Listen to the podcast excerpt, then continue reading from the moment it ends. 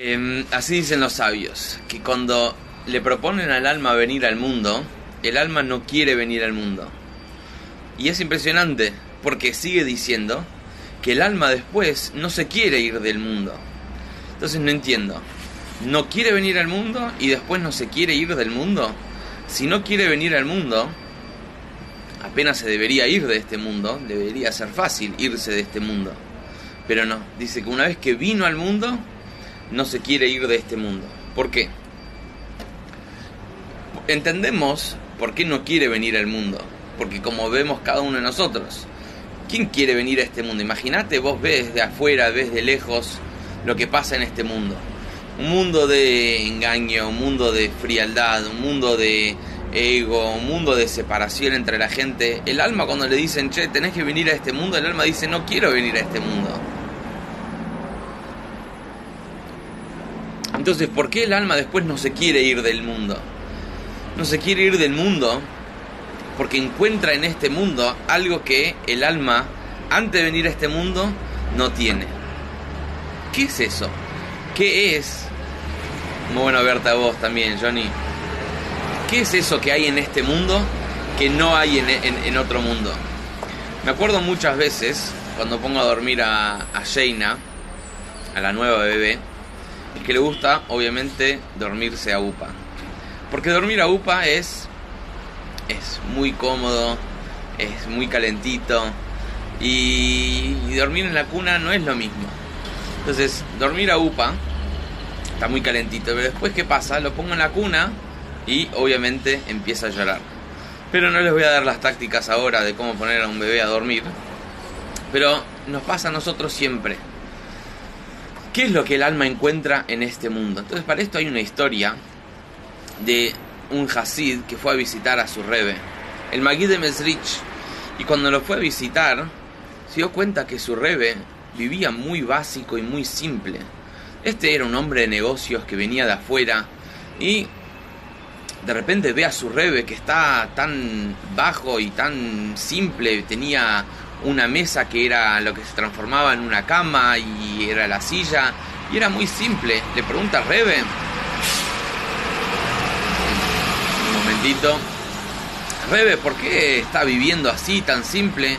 Rebe le pregunta, es muy simple, ¿vos de dónde venís? Y yo vengo de Petersburg, la ciudad, ahí, ahí vivo con mi familia y decime, ¿dónde están tus muebles, tus pertenencias y tus cosas? ¿Por qué no lo trajiste con vos? dice, ¿cómo por qué no lo traje? Porque estoy de viaje y de viaje no me llevo todas mis cosas. La Rebe le dice, yo también estoy acá de viaje. ¿Qué significa? Venimos al mundo para algo. Venimos al mundo para lograr algo. Nuestros muebles, nuestros valores, pertenencias. ¿Y dónde es tal vez el lugar verdadero del el yudí, del alma judía? Es en el mundo de almas. Pero ahí no tiene sentido. Dios nos trajo acá para algo, para traer y hacer de este mundo un mundo totalmente opuesto en el que lo encontramos. Encontramos un mundo frío, el alma es puro calor, vino al mundo para transformar el mundo en un mundo de alma. Nosotros somos dos opuestos.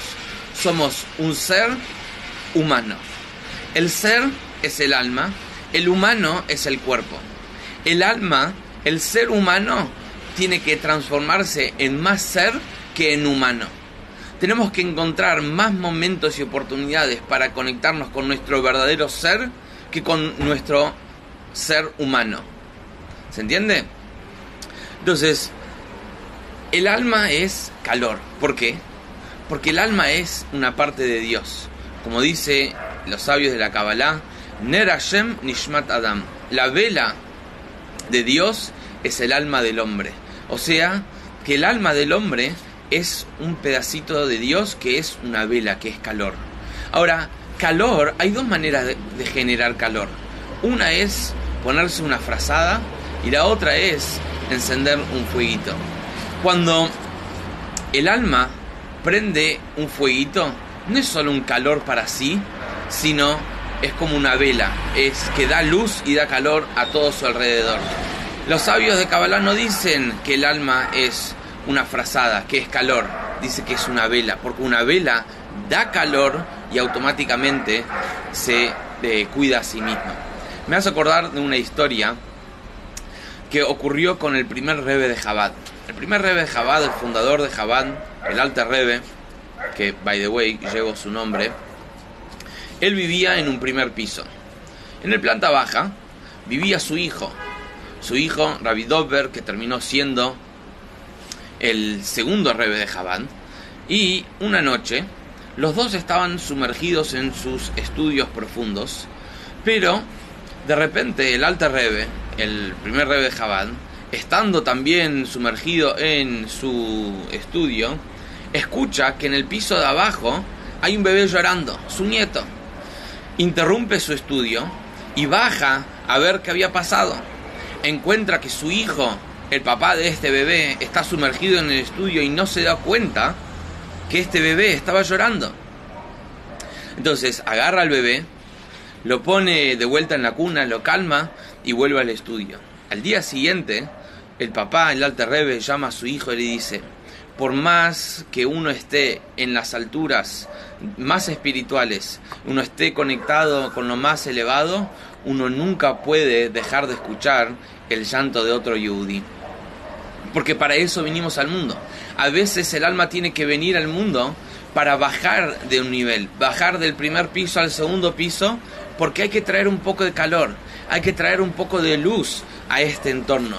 Entonces, el alma no quiere venir al mundo, porque ve de lejos lo que hay en este mundo, un mundo bajo, un mundo frío, y no quiere venir. Cuando vos te levantás a la mañana, mirás la ventana y ves el clima de hoy, ves el frío, ves las noticias y decís, no quiero salir al mundo, no quiero empezar el día pero uno viene al mundo a la fuerza. No nos preguntaron para qué tenemos que levantarnos, no nos preguntaron si queremos o no venir al mundo, nos trajeron al mundo. Pero tenemos que empezar a agarrarle el gustito de vivir en este mundo. Eh, tenemos que agarrar el gustito de entender para qué venimos al mundo. ¿Para qué? Para dar y traer luz y calor a todo nuestro alrededor. Y una vez que le agarras este gustito, no te vas a querer ir a dormir no te vas a querer ir de este mundo. El alma no se quiere ir de este mundo. Me acuerdo los viernes en la yeshiva. Todos los viernes a partir del mediodía hasta que empiece Shabbat, los chicos y las chicas también por su cuenta salimos y dejamos de estudiar, dejamos nuestro mundo espiritual y salimos a la calle. ¿Para qué salimos a la calle? Para traer luz Salimos, vamos a las oficinas, nos paramos en las esquinas, en los negocios, buscar Yehudim que quieran una vela de Shabbat, colocarte filín. Y a veces era muy difícil. Era invierno, era días de lluvia, era días de mucho calor con el saco, el sombrero, el tefilín, los folletos, el acá, las velas de Shabbat. Y era realmente salir era muy difícil. Pero la verdad es que no recuerdo un viernes que estaba en la calle. Yo iba de Porredón y Rivadavia, eh, de Porredón y Corrientes hasta Porredón y Rivadavia, toda la mano izquierda recorriendo todos los locales que había un IUD. Y la verdad es que era muy difícil muchos viernes, con calor, con frío, pero me acuerdo que era muy placentero. Solamente empezar a hablar con el primer Yehudi y encontrar que el tefilín le cambió su día, que la vela de Shabbat era algo que estaba esperando hace mucho. Entonces uno no quiere salir al mundo, pero una vez que uno sale al mundo, empieza a traer luz en el mundo, es algo que uno no se cansa y uno anhela y espera desesperadamente para eso. Entonces tenemos que encontrar momentos de alivio para el alma, momentos de que el alma se conecte de vuelta con su verdadero ser, así el alma se siente más cómoda. Y pregúntate a vos, ¿qué es un alma y qué hace sentir cómoda a tu alma? Y así vas a sentirte mucho mejor viviendo este mundo, vas a encontrar momentos de mucho más alegría y placer de vivir, de levantarte a la mañana, porque esto es lo que el alma anda esperando, anhelando día a día, que podamos encontrarnos solo en buenos momentos alegres y realmente descubrir cuál es nuestro propósito en este mundo Así que los dejo en tus manos